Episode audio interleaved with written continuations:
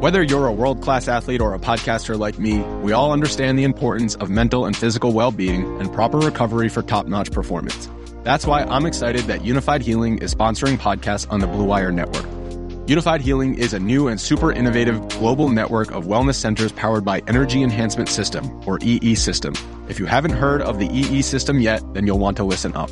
This technology promotes wellness, deep relaxation, purification, and rejuvenation. Wherever you are across the globe, access to a center is easy and affordable. Interested in experiencing the EE System technology for yourself? Go to unifydhealing.com slash bluewire to learn more and find a center near you. That's unified, U-N-I-F-Y-D, healing.com slash bluewire. No material or testimonials on the Unifyd Healing website are intended to be viewed as medical advice or a substitute for professional medical advice, diagnosis, or treatment. Always seek the advice of your physician or other qualified healthcare provider with any questions you may have regarding a medical condition or treatment and before undertaking a new healthcare regimen, including EE system. Seven, six, five, four, three, two, one. Hey guys, this is Liz Cambage. This is Nikki Collins. What up, guys? It's Esther Carson. Hey, this is Imani McGee-Stafford. Hey, this is Jordan Canada. This is A'ja Wilson. Welcome to the WNBA Nation. WNBA Nation, basketball is back. It is so nice to have the WNBA season upon us. We've got several games to talk about today, and I'm not doing this solo. I'm with my good friend Logan Jones. Logan, how good does it feel to have the WNBA season back? Hey, uh, oh, my mic is very loud. I'm going to turn that down a little bit. That's partially why I did it. Um, I was doing a little sound test there as well as uh, showing my excitement. Yeah, Hey. I mean, for so long, That- that's the excitement. Hey. we're we've been talking about these teams in general terms for months, and now we actually get to see him out on the court. I don't know about you, Kyle, but this is the most probably active our show has been in the off season in terms of like keeping up with the college game, keeping up with the movement of players on these different teams. So I felt like very prepared and very like I had a very clear image in my head of like what these teams were going to look like at least on opening day. Um, Mhm. with with the understanding that that was going to be dead wrong. Like I try to always, you know, grain of salt my my takes, but it was so refreshing to just turn the like like Sunday afternoon, go upstairs. You guys are having dinner, games are on. I'm like, yes, this is like we get this the whole summer. It's finally here. we get actual concrete details to talk about. The speculation stuff is over, um, and I'm ready to go. I agree. I am. It, it's nice to have some actual results to start talking about, right? Actually seeing players on the floor against each other and who's doing what. That's what I get most excited about. It's just uh, as much fun as the off season is and as much coverage as we have during the off season. It's nice to just, we're, we're done speculating. We're just watching results now. And I just love that. So I'm super stoked about it. Um, Logan, we actually had some really interesting performances. Uh, I want to talk about some individual performances we before we Yes. start talking about teams. Um, right out the gate, there were some really interesting performances, I guess. Uh, We'll say interesting because some performances were really solid, some performances that maybe left people with um, something to be desired.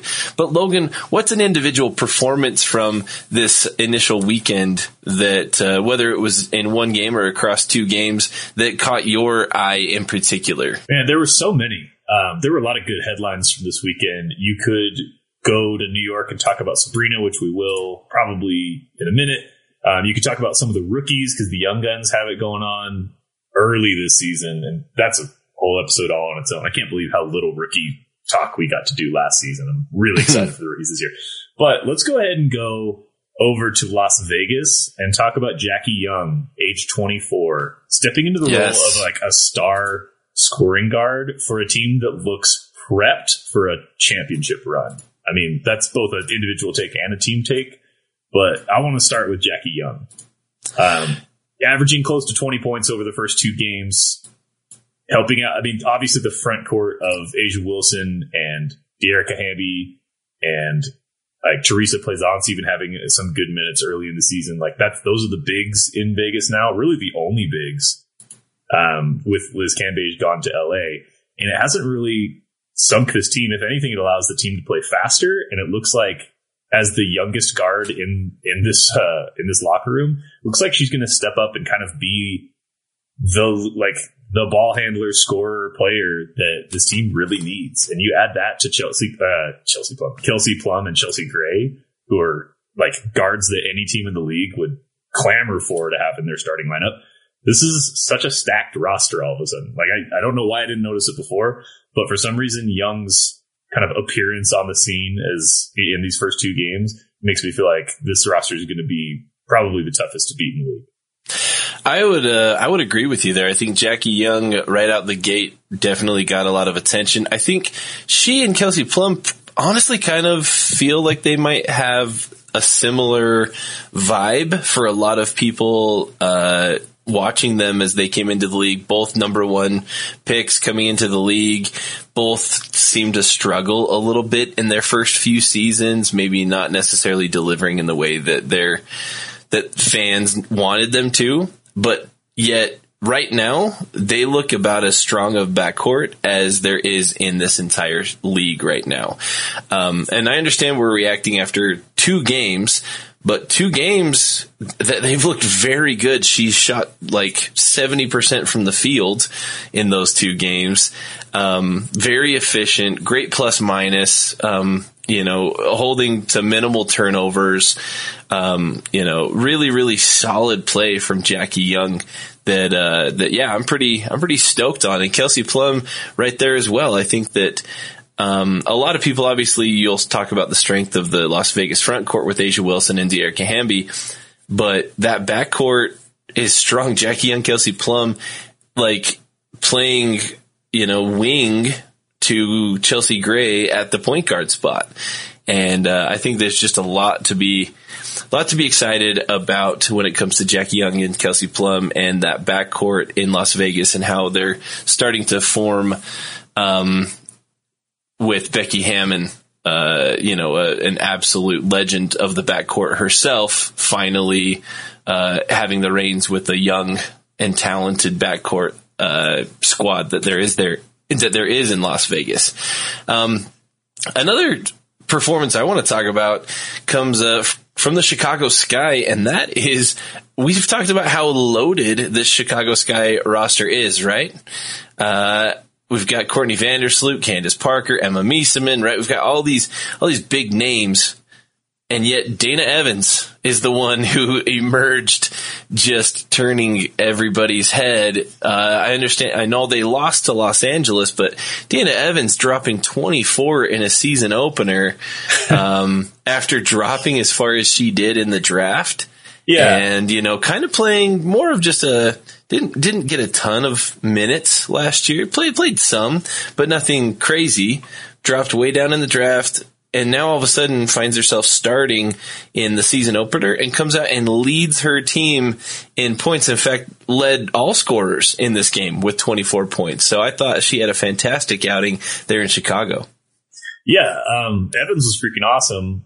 Uh, I know Chicago obviously disappointed they lose the home opener to LA, who they would very much like to beat, but I don't want to hear anybody come at any host on this show saying that Evans was slept on, at least around here, because when we were doing our draft show last year, she was the player that about the fourth pick, we were like, uh, I don't know, I don't know, man. Like some some a good team's gonna get her, Minnesota's gonna get her, you know, Seattle's gonna get her, and no one would take her. She didn't. Uh, she didn't go in the first round, and she was kind of the name that uh, we were all kind of stunned didn't land somewhere. And while I don't expect her to go for 24 points and uh, four steals and just two turnovers in 35 minutes every night. I do expect her to be a player in the league for a long time. And boy, if you're Chicago, uh, you just lucked into some young, uh, relatively cheap roster talent to build your future around once this current championship team kind of runs its course. So good news for the Sky fans, both past, present, and future, in terms of the, the talent they're acquiring there.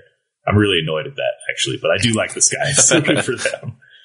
Um, any any rookies that have grabbed your attention over these Yes. first few games, Logan? Yes, we should talk about Rhyne Howard. I know we were down on the Atlanta Dream uh, when we did their team preview. we were that was the hardest one to do. I felt really sad the whole time for some reason. Yeah. I just was like, eh, I'm not. I'm not excited Well, I, about this I team. I still don't necessarily think it's going to translate to a lot of wins. I think this team is going to struggle in a lot of areas, but it was pretty cool. Again, in light of last season when like no rookies got playing time whatsoever, to see Rhyne Howard go out and get 36 minutes, lead her team in scoring 16 points, four assists, four blocks.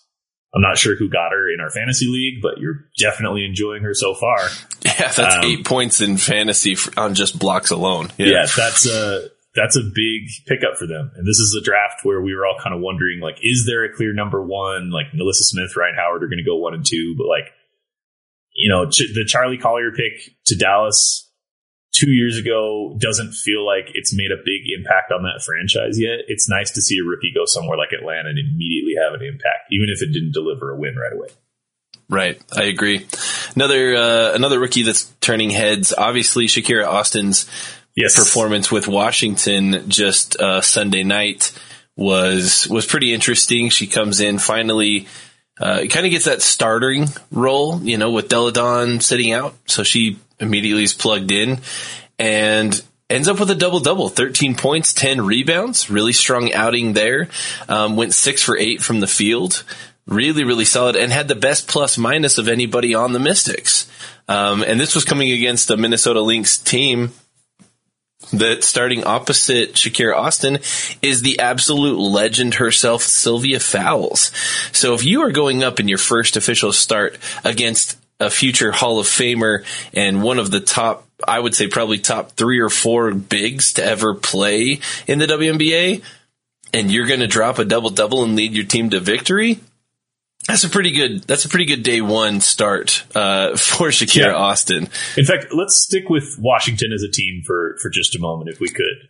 Uh, Yeah. Because the Natasha Cloud "I'm a shooter" clip was one of my favorites of the weekend. yes. um, she obviously averaging 18 points a game so far is a big part of what they want to do there. Um, and then you have the return of the most consistent star in the league in terms of when she's on the court. I, I know she sat a game, but Elena Delle Donne did make an appearance at a home opener. Um, and just like we said in the, the team preview, if she plays 30 minutes, which she did, she's going to get 20 points, which she did, 21. She got her nine rebounds. She didn't commit a turnover. She is eternal. Like if she's on the court, you know what you're going to get and it's going to be great. And I hope that we see a lot more of her this season. So between Delle Donne kind of looking like Delle Donne of old, even though we haven't really seen that player in like four years. Um, and between Natasha Cloud going out and, and kind of having a, a bone to pick with people in the league who doesn't think that she's an elite scorer and a really fun rookie at forward. I don't know. Uh, maybe the, the Mystics have some stuff. I, it's too small to say. Uh, we need to like blanket this whole episode under like the Yeah. caveat. We're looking at so like early. single games But, in most but One and situations. two Yeah, games is still more than zero games, which is what we were going off of before. So that's true. based on what we know, it looks like the Mystics aren't just going to roll over and die this season and you know not try to make the playoffs. Like they they've got players there that want to accomplish some things, and that makes me happy. Absolutely. Um, NaLyssa Smith came out and had a really, really solid uh, opener as well. If we're going to stick on rookies, uh, she had 13 points, 13 rebounds. So uh, an immediate double double for her. Uh, for the Indiana Fever there, I think that there's a lot to be said about Indiana and especially them picking up Crystal Dangerfield after Dangerfield was waived by the, um, waived by the Minnesota Lynx. And so I'm excited to see what NaLyssa Smith can do. And I think that this Indiana Fever, um, you know, just in general, is feeling very like, like energized. They're they're gonna lose a lot of games, and I think you know they they've already started out the season. Uh, you know, they've already started out the season zero and two. So nobody's They- nobody's they out. They they did, but start but 0 it, it doesn't feel as bad But- and no, hopeless because- as it felt you- in years past. Yeah, look at the starting five, and you're like, I like Kelsey Mitch. Again, we we've played this comparison game a lot, where they're not going to have an advantage at a lot of these positions when they go against some of the teams in Right. the league this year. But in terms of your future prospects, Kelsey Mitchell and Destiny Henderson, great backcourt. Destiny Henderson, another rookie that we could talk about having a nice debut. Um, maybe not putting up the like as as cons- I, I know she had like 19 one night and then not quite as uh, she didn't have quite the scoring night the other game, but she's been playing like half the minutes so far. Like she's in the lineup, um, which for for a player that Indiana had several chances to draft and passed on, only to grab her later on in the draft. I'm glad to see that she's in the lineup and that she's like in the rotation. She's getting playing time. Um, we like on the show when we were doing our live stream. I remember particularly Steve was like Destiny Henderson, and they they picked someone else, and Destiny Henderson, and they picked someone else. Like this is now a team that yeah, their their bench, like the the end of their bench is Victoria Vivians, Crystal Dangerfield, former rookie of the year, and Lexi Hull, who I think is going to be really good if they have patience and let her come along and probably treat her a little bit more like a rookie that needs a year of development. Right. Um, but yeah, I mean Queen Egbo. I'm not going to talk too much about my fantasy team, but Queen Egbo is kind of killing it for fantasy so far. So big big fan of her in the middle. I yeah, I, I haven't changed my my thoughts on this team losing a ton of games and probably having a number one or two pick in next year's draft, which is great for them. Actually, Um, fantastic for them. Yeah, but- considering who might be available. what a- yeah, what a joy to watch. Like Destiny Henderson is probably going to move some merch this season. Like yeah. I, I would maybe get a Henderson jersey if I had any indication that Indiana won't cut her in the off season or something crazy. But yeah, I, I wanted to give the Fever a shout out, even though they started 0 2. Um, they are fun to watch. Emily Engstler got in the game, did her thing. Like that's anybody who paid attention to this last Final Four, or really just this last college season in general, is going to really like this Fever season for for years to come if it stays together as presently constituted. Right. Big. Absolutely. Um, let's hit a couple of these teams, Logan. I know we've talked about some individual performances. Let's go through and just talk about um, what teams have caught your eye in a positive way or negative way. Um, can we talk? Actually, let's go ahead and just just throw this out there. Let's talk negatives first. I just Oh. want I want to get some negatives out of the way because I don't want to right. end. I don't want to Yeah, yeah, you're right. You're right. I don't want to end the episode on negatives. I want to let's get some negatives out because we've talked positive performances from players. Let's get some negative Yeah, team just performances. Skip over it. Real we'll finish high. Yeah, Real It's- it's- quick. yeah. Uh, Minnesota Lynx. What's going on? Oof. What's going on, Minnesota? Um, did not look composed. Did not look put together. Did not look interested in playing winning basketball, which is not actually a new problem for this Lynx team. If if you have a crystal clear memory of last season, they kind of looked like this at the beginning of last year and through stretches throughout the season where they just fall asleep on defense. They didn't look like they were particularly driven. Um, I think we really underestimated how badly the roster crunch of the offseason affected this team. Mm. Um, to to make the hard cuts that they had to make, uh, to make the the money work for them. I, usually, the Lynx are just such a exemplary organization in terms of how they treat their players and how they go about their business. And this season, they fell prey to something that a lot of teams are falling prey to, which is they had just had to make room for basically eleven players, and it just it wasn't going to work. They needed they had you know seventeen good players they wanted to pay, and they couldn't fit them all in. And I think we maybe they miss uh, like underestimated how that was going to alter the chemistry on the court, their ability to be coached, their desire to go out and like have a, a championship ready type season. Right now, they look miserable. I mean, they they look so bad. I know you and Steve have some thoughts on like some Conspiracy maybe intentionality behind it because they they don't look interested in playing defense at all. They they look horrible. They look at, they look bad like they looked at the start of last season. So I guess I guess I need to keep some of that context in mind is that they ended up finishing the season in third place last year and a legit contender for the title. That being said, they finished they started the season 0 5 last year before they brought Clarendon in. And then what do they do? Literally like it felt like it was I, I don't know the exact timing, but it felt like hours before the season started that all of a sudden Clarendon and Dangerfield were cut from the Minnesota Lynx. And I just look at that and go, aren't those like starting level players? Like this is, this is Clarendon who came in and, and as soon as, as they joined your squad, you immediately turned your whole season around. Like, I, I don't understand why why Clarendon wasn't you know still on on your roster as you're making cuts. There's several other players that I would have cut. Um, and Dangerfield, a rookie of the year from two seasons ago, all of a sudden just cut from your team. You're not paying her big money. How how how does she get cut?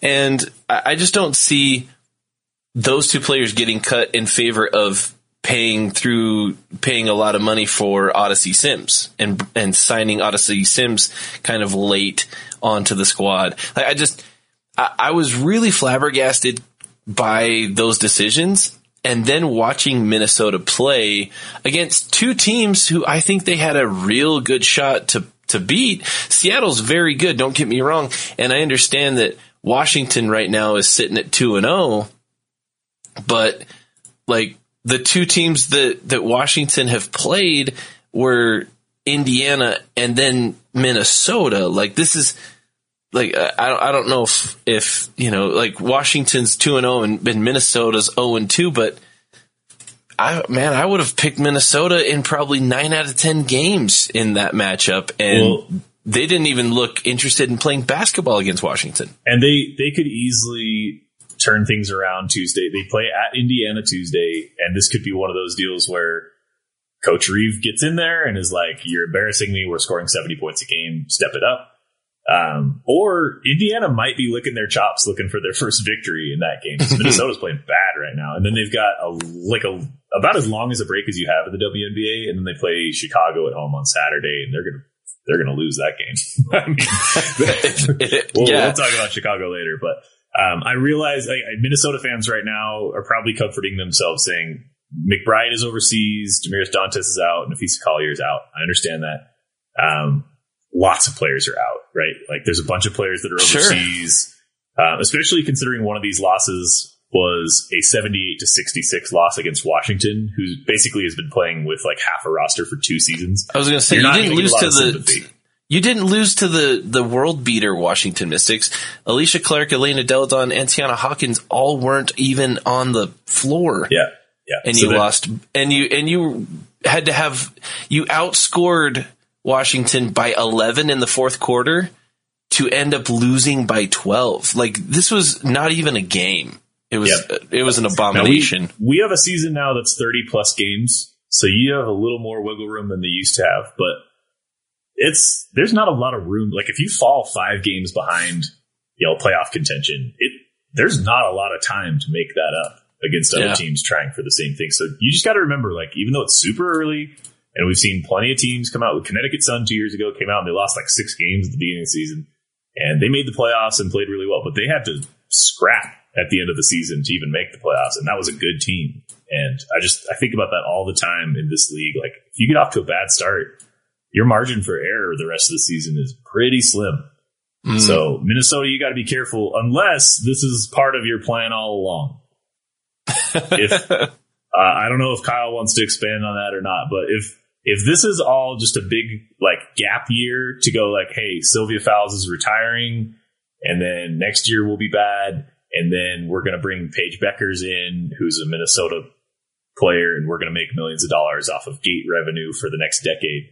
Fine, fine, but that's I don't I don't think that's actually the plan. Although the the more we thought about it the other night, the more it was like, yeah, I could see it.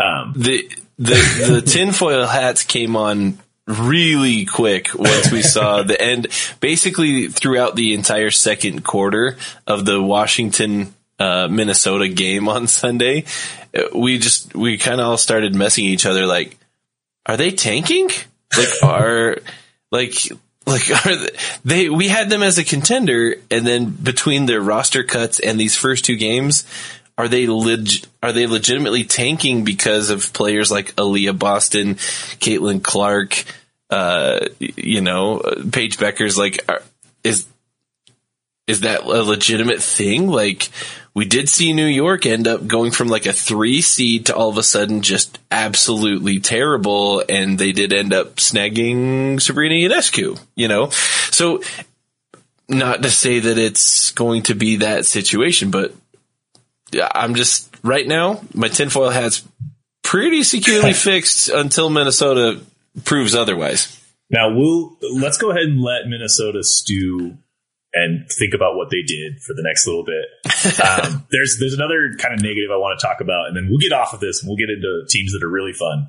Yes. Um, let's talk about the Dallas Wings not eclipsing 60 points uh, in their in their lone game so far this season. That team, I gave them a lot of credit in the offseason, saying like it looks like they've got a plan, they've got tons of youth. I think this is the year where they need to either take a step forward or they need to really evaluate how they want to use those assets in the future. They need to decide who they're going to sign, who they're going to trade.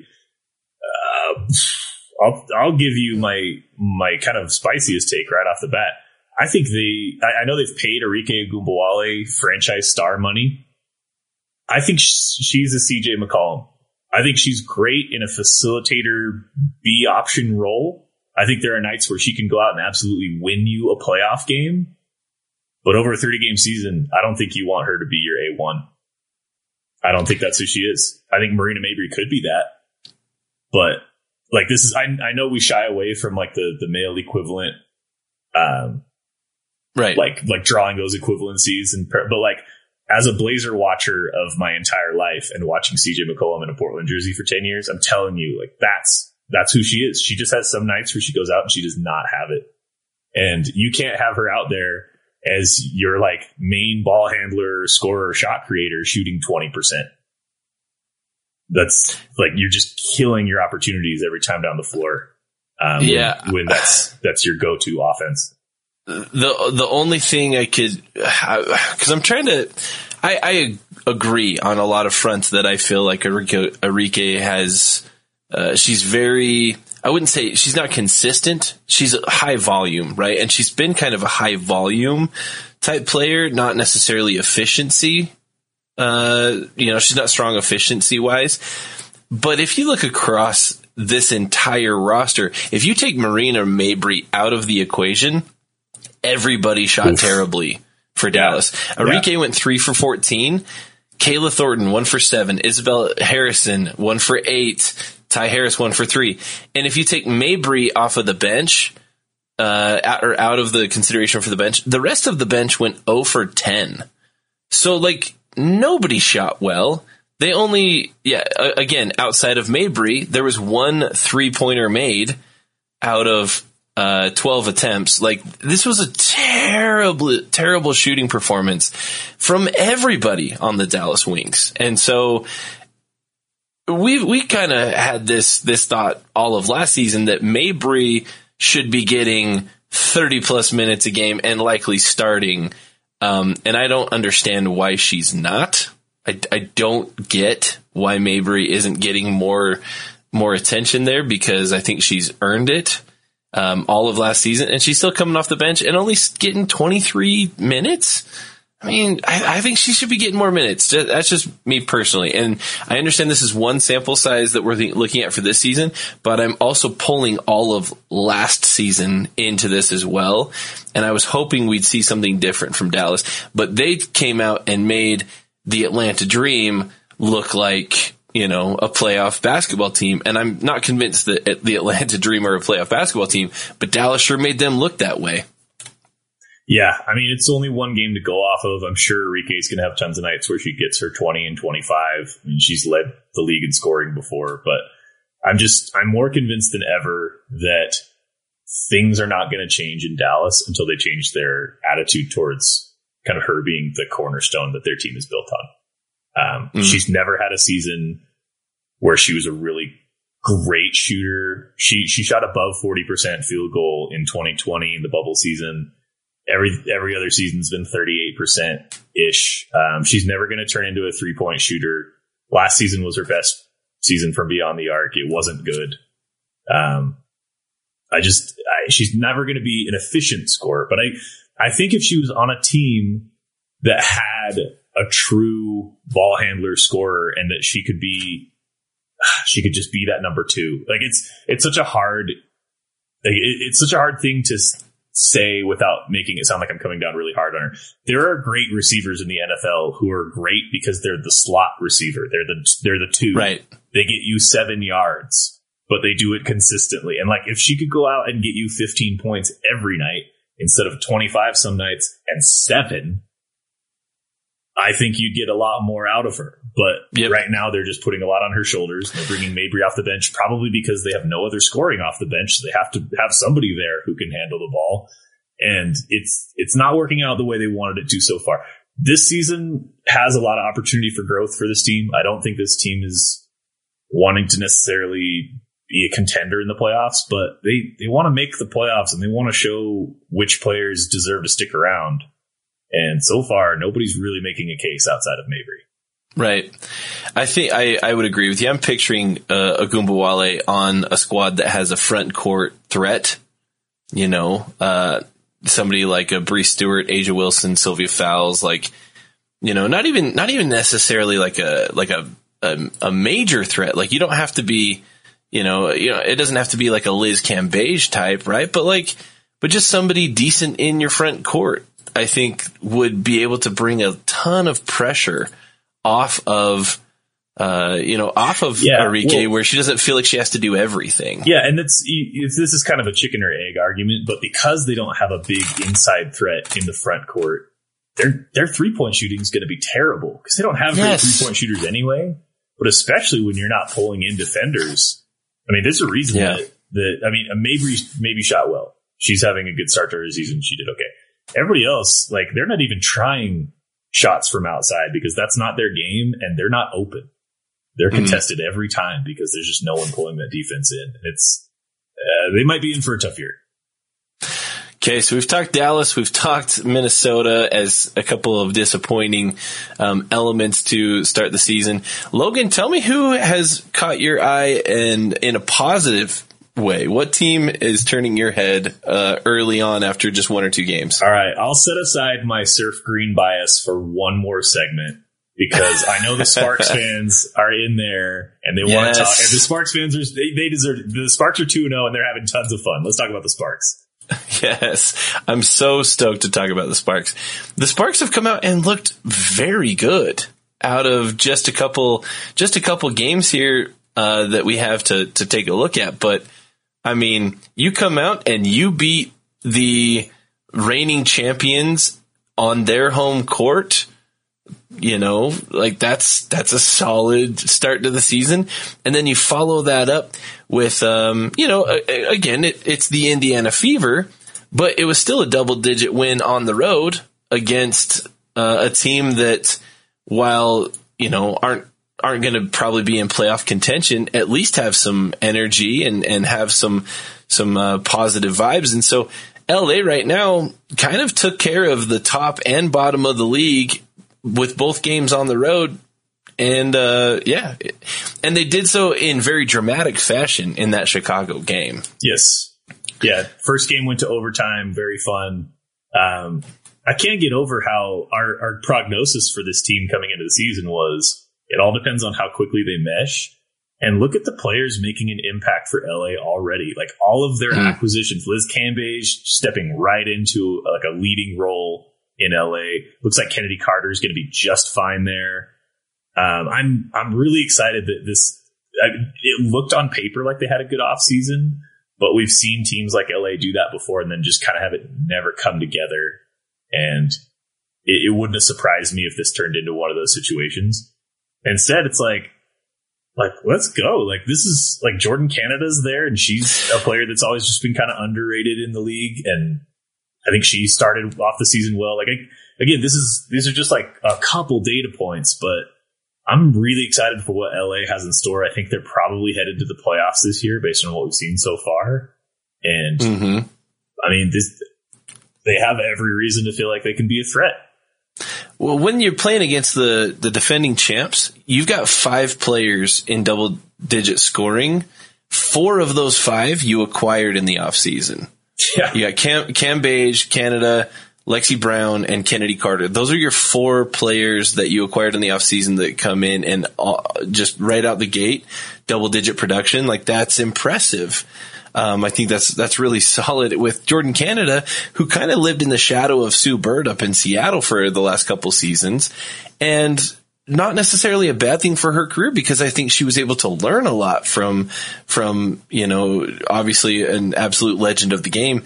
But here's Canada shows up game one for her new squad and leads them in points over the defending champion Chicago Sky.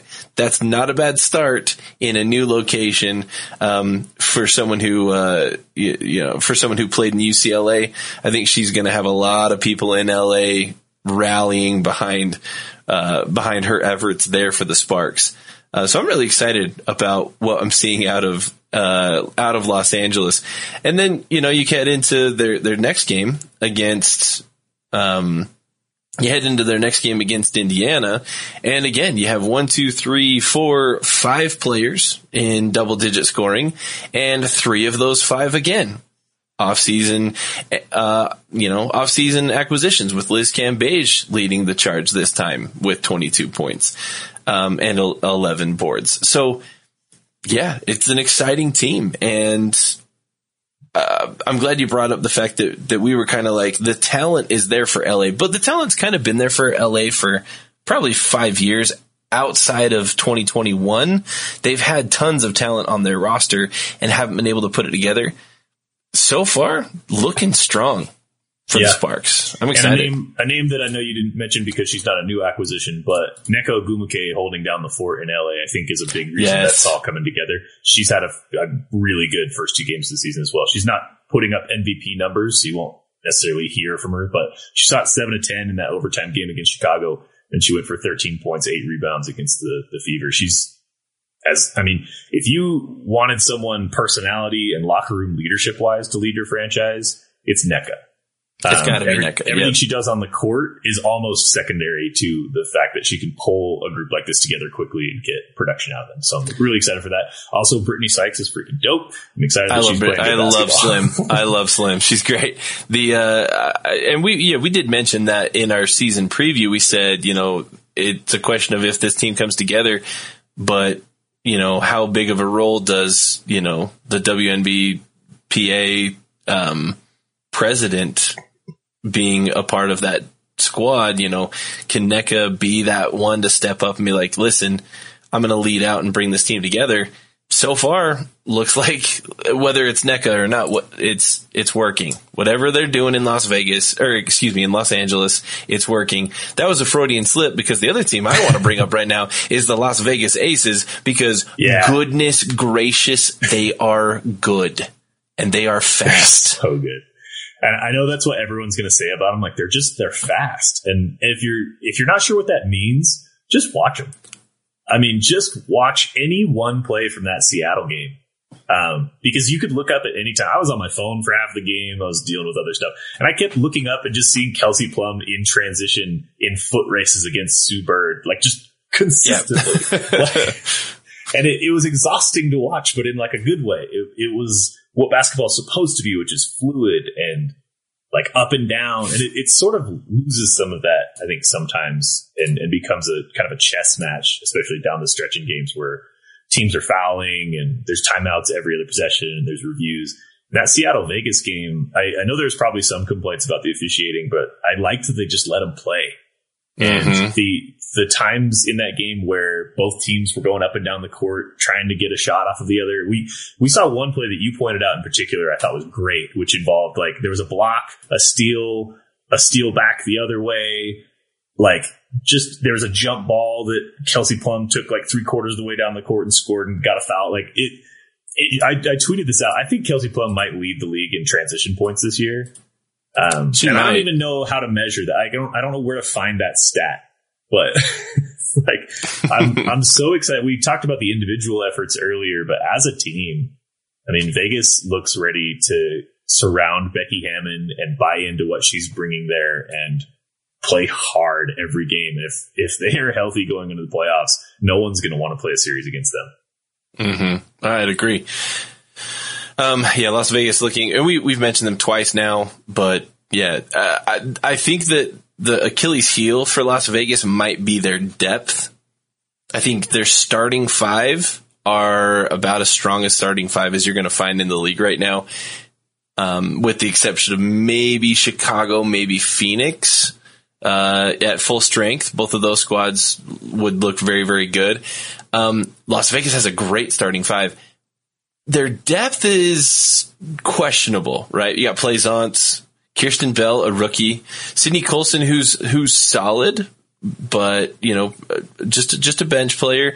Uh, you got Sheppard, Riquna Williams. You've got that, that's kind of who they've got on their on their bench right now, you know, and so I think that if you you know, if you have any significant amount of time that's missed by one or two of their starters, I think this Las Vegas Aces team loses a lot of ground when they go into mm-hmm. the depth of their bench. Right now, that very well could change as they mold together, as, uh, you know, as things kind of come together. I mean, they only got nine players that were seeing minutes against Seattle. So they're moving the ball quick. They are getting up and down the court. Their starters are producing, and they're doing so at a, an in, insanely quick pace. I hope that that can continue for them throughout the remainder of the season. Um, Logan, before we go any further, talk to me about New York.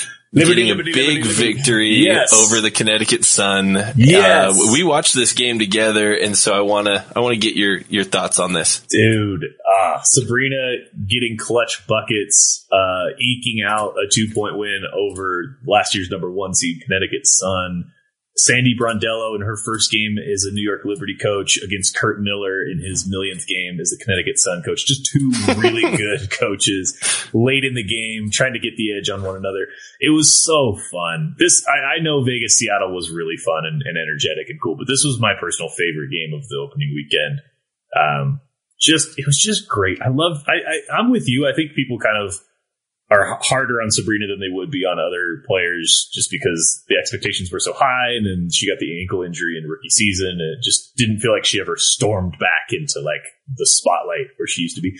But man, I mean, she had eight straight points in this game down the stretch that it just every way you could get them. She hit big threes. She got buckets under the rim to go. Like it's just so fun to watch a player who can score in every way she needs to in order to get wins. And we, in kind of her, what, we've gotten like a season plus a couple games of Sabrina over the last mm-hmm. two years or so.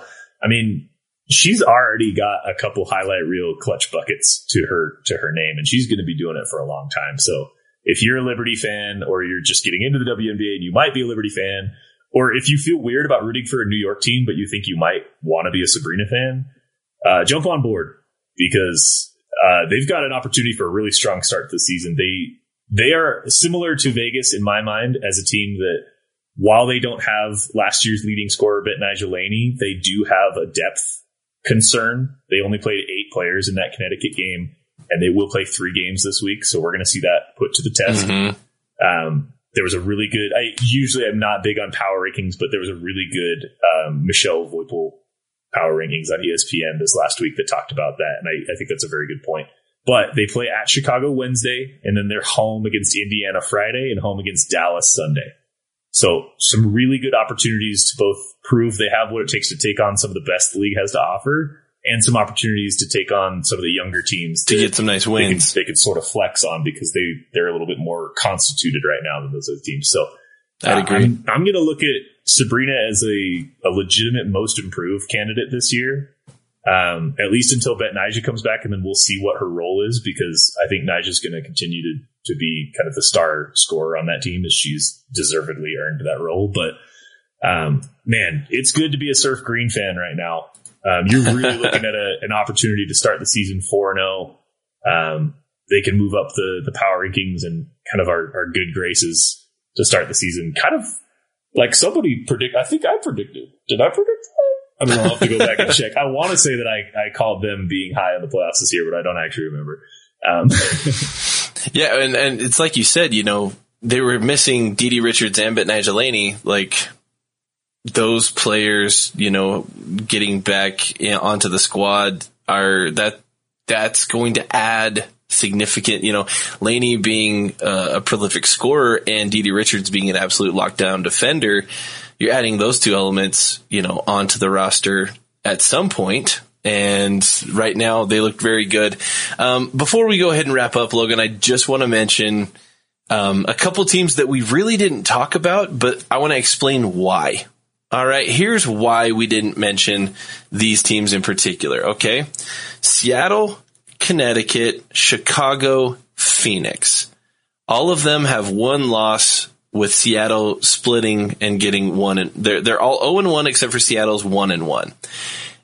I don't think that we need, you know, none of them had losses that were just like, oh my goodness, Yeah. the sky's falling. Does that make sense? Like, yeah, if, if you go you know, down the tongue in list, cheek being, you go, you know. you go Seattle Storm. Are you worried? No. Connecticut Sun. Are you worried? They lost by two to New York Liberty. They played one game. No. I'm not worried. They don't have DeWanna Bonner with them yet. They're going to be fine.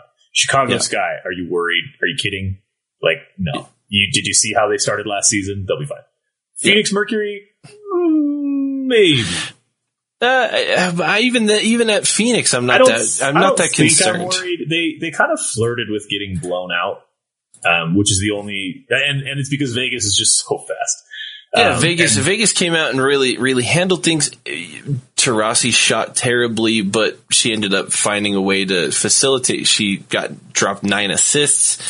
You know, I, I think that there's I they're they're missing Kia Nurse. You know, Yeah, and I think they're they they're have- learning to play with Tina Charles. I mean, they started Kristine Anigwe at power forward. You know, like they they've got some they've got some adjusting to do. I know the word excuse is kind of like a charge term, but they have like some valid excuses for not being in this game.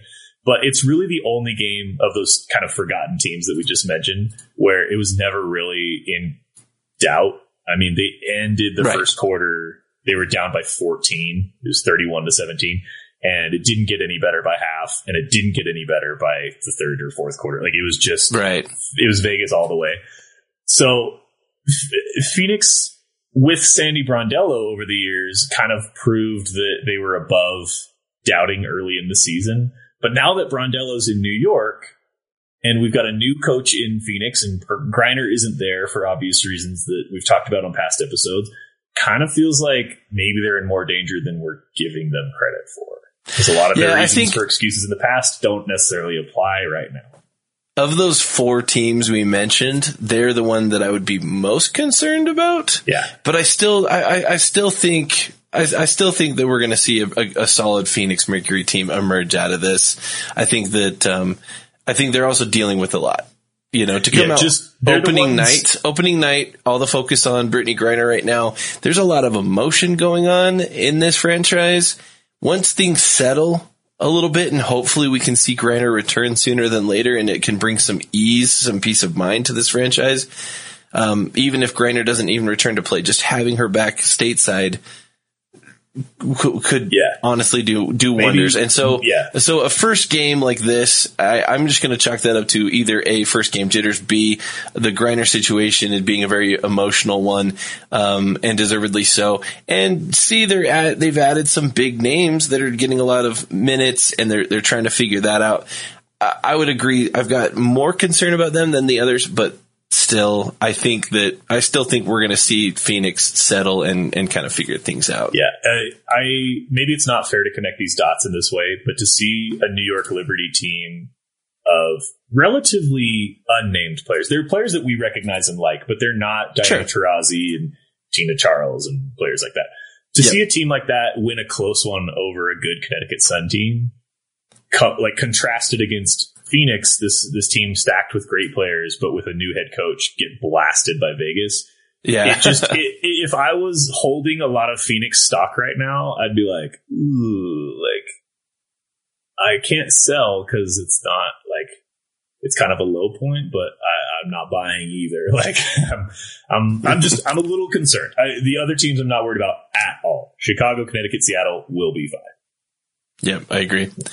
Um, one last thing I'll add before we go ahead and wrap up. Um, AD, it's good to see them back on the court. Yeah. Uh, finally, after some some really rough last couple uh, years, seeing AD back out there, um, just excited and hopefully um, able to see them adjust back into the game. Um, I'm glad that New York is giving some opportunities there um, and and showing some patience uh, considering the entire, you know, a lot of the situation that AD had to go through over the last uh, little bit. So excited for them and their future with the New York Liberty and everything that we can see there. So just want to give that quick shout out. It felt great and just a little bit of peace being able to see AD come back out onto the court. And that's Asia Durr for those of you who uh, may not know. Asia Durr now primarily going by AD. Um, just excited to see uh, see them back out and performing uh, Yeah. for New York. That, that that that was a that was another though- one of those warm fuzzies. In addition to the New York win, it was just ah, good to see them back out there. Yeah, even though it doesn't really count as an off-season acquisition, um, seeing AD come back and then the actual acquisition of Steph Dolson, um, seeing that they were getting minutes in a in a very close game against Connecticut makes me wonder kind of what their role is going to be in other games if they're if they're beating teams kind of handily, if they're going to try to get AD some more reps and get them out there, and then Yep. um, Dolson obviously kind of a I won't call her a Swiss Army knife, but just someone that can fill a lot of gaps for a team that desperately needs um, some depth help. I think, um, Yeah. and if if she can be that for them, I think that's really important. So there's a lot to like about the New York Liberty and a lot of the fun teams that we talked about in this episode. This we pretty much touched on everyone. I think at some point. Yeah, just about every team that we've but- we've touched on a little bit. Some of you are going to think, "Oh, I wish they'd talk more about my team." We got a whole season. We'll get there. All right, we wanted to touch a little bit on everybody today and, and get get it, some takes out on every single team and and the majority of players, and uh, and that's what we were able to do. So there you have it. Let's see a win this week from the Indiana Fever. if my- Indiana and or prediction. Minnesota can get a W, I'll feel I'll feel better about both of those franchises. And uh, I feel I still feel fine about Indiana. They could lose their next three, and I'd still be just fine. So, um, Logan, go ahead and uh, before we wrap up, let everybody know the best way that they can interact with us and uh, and connect with us, or uh, you know potentially buy a really sweet branded WNBA Nation mug. Dude, the mugs From are us. really nice. Like I know you're you're listening to me say that, and you're like, "What's so special about a mug?" I'm telling you, the mugs are really nice. You can go to Yeah. WNBANation.com for our written content. We've got a blog up there. We've got a list of all of our latest episodes. We've got links to our Twitch stream, where for the most part we will be live recording our episodes when we are not recording at like midnight. Um, that's, I'm sorry that we haven't been on the Twitch stream lately. Our Twitch fan probably misses us. We will get back into the swing of things here shortly. Uh, but we wanted to make sure we got this uh, opening weekend reactions episode out to you all. But again, episodes, blog, Twitch stream, and then our store link will be on there. It's WNBANation.com. And then right at the top, you can click on the store link and find a bunch of cool new stuff. Jason was sporting the, the Warhol tee earlier today. And I was like, Yes, "Ooh, it looks so good. that's going to cost me 30 bucks. Like, I'm go- my I, all of my gears arriving over the course of the next few days. I got my very first peach of a peach, first piece of new merch, and that was the mug, and it's so nice. It's it's I love it. The mug is so good. cool. But yeah, I've got a hoodie coming. I've got a backpack coming. I've got a t-shirt, a poster, sticker. Like I wanted to get a little piece of everything and just test out this merch and be able to see the quality. And then I'll, I'll let y'all know. I'll, I'll show you how I'm, it works. I'm also planning on sampling our own store, but I also want to save like twenty to thirty dollars for when the Fever get their first win. I'm going to order a hat. That's that's the deal I'll make with Fever. I need some this year. fever merch. I don't know if I've got Um, fever merch yet. Additionally, on Twitter at WNBA Nation Pod, uh, we're pretty much always watching the games, which means we're always live tweeting the games, which means you can get all of the latest news, notes, and updates from our Twitter feed. And if you're listening to this podcast and you like what you hear, please don't hesitate to leave a five star review and tell us what you like about it. We really appreciate those, and we'll read your review on the air if you're nice to us. So, In fact, we have a five star review oh! to read. Hit the drop. five star reviews. Did you know it actually took me, even though I think you and I were recording, maybe, uh, maybe it was you and Steve when you gave the audio for that five star review, but, uh, I love it every time. okay. So we've got a five star review from Cast WS and they write, love this W pod, gave it a five star review. Uh, and here is the, the the body of the of the message here. The WNBA Nation crew does its homework. Great way to learn a ton about women's hoops and especially accessible for newcomers to the league, like myself and my brother in 2020. I appreciate how these fellas are kind and conscientious and willing to pass the mic and learn from the women and non-binary athletes in this league. An essential part of a balanced WNBA media diet. Yes. That's a great review, Logan. Yes.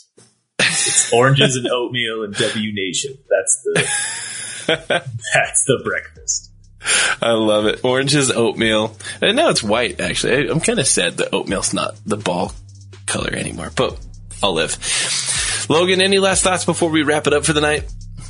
Uh, and excited to see a bunch of teams change their narrative this week so that we have to go back on all of our takes from this episode in a week's time. So make sure you're still listening. A week from now, uh, we will make sure we update how we feel about each of these teams, as well as give you kind of a, a down low as we did today on kind of the goings on. We we will have episodes coming out every couple of days throughout the season.